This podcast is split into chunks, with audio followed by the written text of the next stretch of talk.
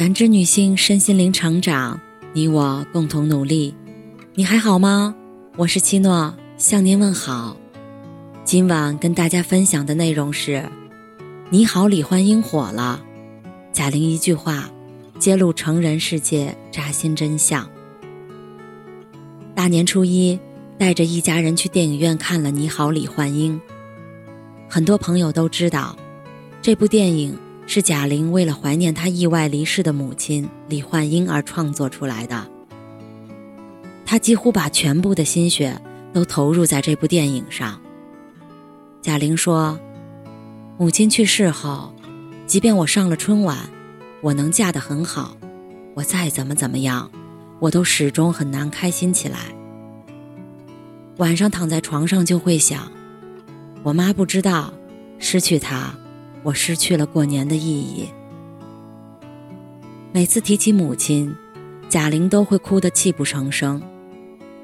母亲的离开对她而言是一个遗憾。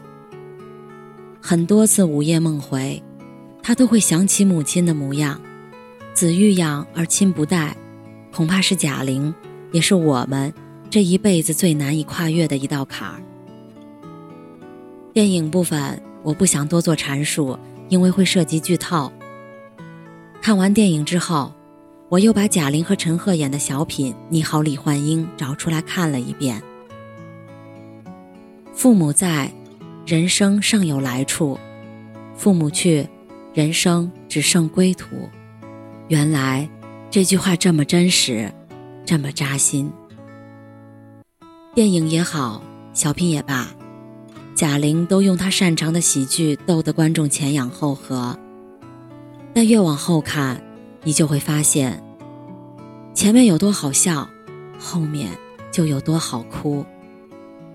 在小品的最后，当李焕英的一生宛如走马灯一样展现在贾玲眼前时，她再也控制不住自己的情绪。妈，你怎么这么爱笑啊？因为妈生了你呀。偌大的舞台上，只有贾玲一个人，在昏暗的灯光下哭得撕心裂肺。贾玲在舞台上跟她妈妈说：“妈，我给你买了冰箱，还是双开门的。妈，那件绿色的皮大衣我也帮你换好了，你穿一定很好看。妈，我现在是一名喜剧演员，好多好多人喜欢我。妈。”我好想你啊！母亲的离世成了贾玲人生中最难过的事儿。据说那天节目播出后，贾玲给她父亲打了个电话，问小品演的怎么样。父亲故作轻松地说：“演我的那个演员太胖了。”实际上，当晚父亲就绷不住，抱着妻子的遗像哭了好久。我们总以为。父母是无所不能的超人，可等我们长大之后，才发现，父母早就不再年轻。他们的双手变得颤颤巍巍，他们走路也开始摇摇摆摆。从前扛着我们上下楼都不费劲儿的他们，如今总觉得疲惫不堪。岁月在他们的身上留下痕迹，但我们从未做好跟他们分别的准备。我们不敢想象，当意外快于明天先到，那会是多么绝望的一件事儿。二零一三年，岳云鹏在德国演出的当晚，接到了父亲突然离世的消息，放下演出，对不起喜欢他的观众，登台表演，对不起连最后一面都没见到的父亲。他挣扎了很久后，决定强忍悲痛登台表演。返场谢幕后。愧疚、遗憾和悔恨一起涌上他的心头，他再也忍不住，失声痛哭。之后，他在微博上写了四段跟父亲的故事。诗人董玉芳将他的故事改写成歌词，音乐人许飞谱曲，合力创作出了那首感人至深的《如果有直达天堂的电梯》。如果有个直达天堂的电梯。我多想不顾一切去看你，让你看看我的成绩，算不算有了点出息？如果有个直达天堂的电梯，我一定不顾一切去看你，让你看看我的儿女，长得像我，又像你。时间越长，他们心里的遗憾就愈加浓烈。在《念念桃花源》节目里，岳云鹏又提到了他和父亲之间的故事。他说。父亲最希望的就是能看到他上春晚，可这个梦想对那时的岳云鹏来说真的很遥远。但没想到，父亲去世三个月后，他就接受了春晚的邀请，参与了春晚的录制。那一刻，他五味杂陈。如果能再多给他一点时间，如果爸爸能够看到这一切，该有多好啊！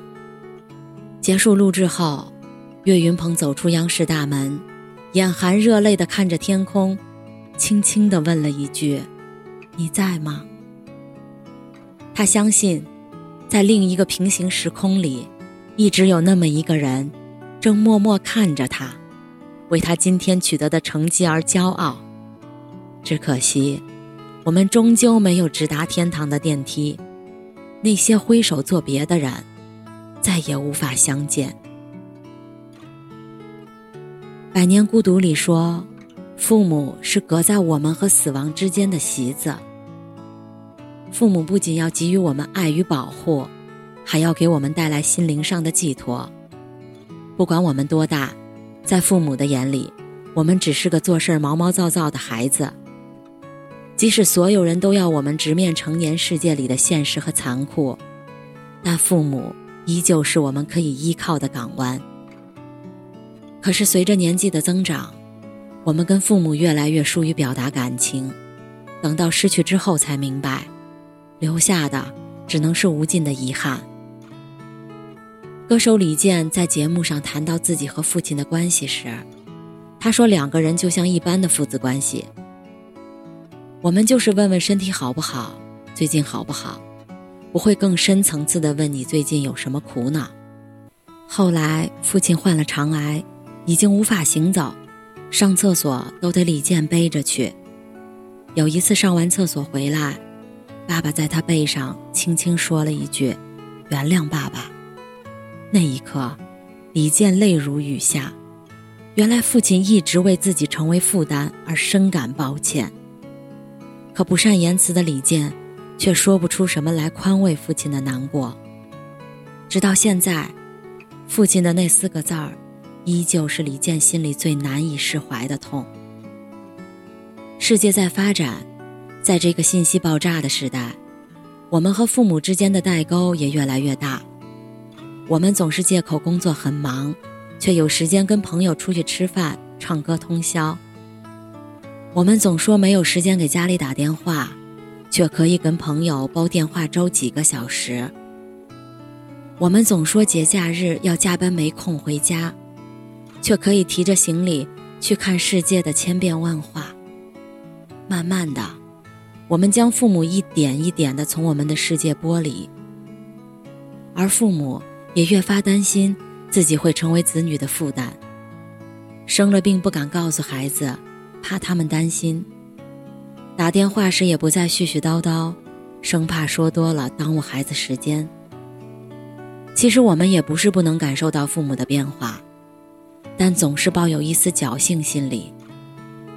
直到他们累弯了腰，无法再为我们挡风遮雨，我们才开始后悔，当初为什么不多给予一点儿，多付出一点儿。在忘不了餐厅里，黄渤第一次谈到了他的家人。他的父亲患有阿尔兹海默症，已经是中后期。刚开始时，黄渤只是觉得父亲年纪大了，记忆力出了问题。直到有一天，黄渤回家，父亲把他当成了自己的老战友。黄渤听到后，沉默片刻，小心翼翼地告诉父亲：“我是您儿子。”可没想到，父亲的一句话让他如坠冰窟。我从来没有过儿子。这句话瞬间击垮了黄渤。谈起小时候被打的经历，黄渤几度哽咽。其实你回头想，他现在要能打你一顿，你得有多高兴啊！从小到大，父母一直是我们最坚强的后盾。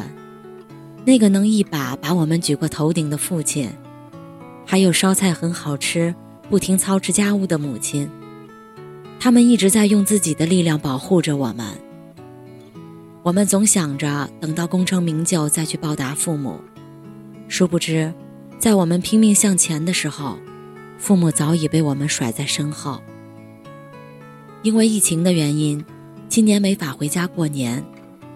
除夕夜跟爸妈视频，先给他们展示了一下我们的年夜饭，又看了看他们的餐桌，发现上面只放了几碟小菜和两盘饺子。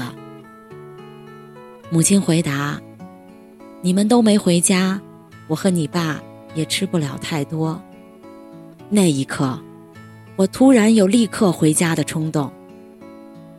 我们都希望父母能没心没肺点儿，身体健康，吃嘛嘛香，多发展点自己的兴趣爱好，不要把注意力都放在孩子身上。但不可否认的是，对父母来说，儿女常回家看看，就是他们最大的念想。可这么简单的愿望，却变得越来越难。我们渐渐长大，父母也不再年轻，他们慢慢跟时代脱节，思想也变得陈旧，和我们也越来越没有共同话题。但我想说，你可以不听他们的建议，但你要学着温柔一点儿；你可以不听他们的唠叨，但你要试着耐心一些。你要试着把他们带入你的生活，不要粗暴地将他们推开。父母要的很简单，一句惦记，一声问候，一声想念，就是他们最好的满足。父母正偷偷老去，在你不经意的时候，作为子女的我们，不要再吝啬表达自己的爱，在有限的日子里，希望你能多回家看看。如果工作不允许，也记得打一个电话送去关心。趁现在还来得及，你要学着像他们爱你一样，去爱他们。感谢您的收听和陪伴。如果喜欢，可以关注我们的微信公众号“汉字普康好女人”。普是黄浦江的浦，康是健康的康。添加之后，您还可以进行健康自测。我们下期再见。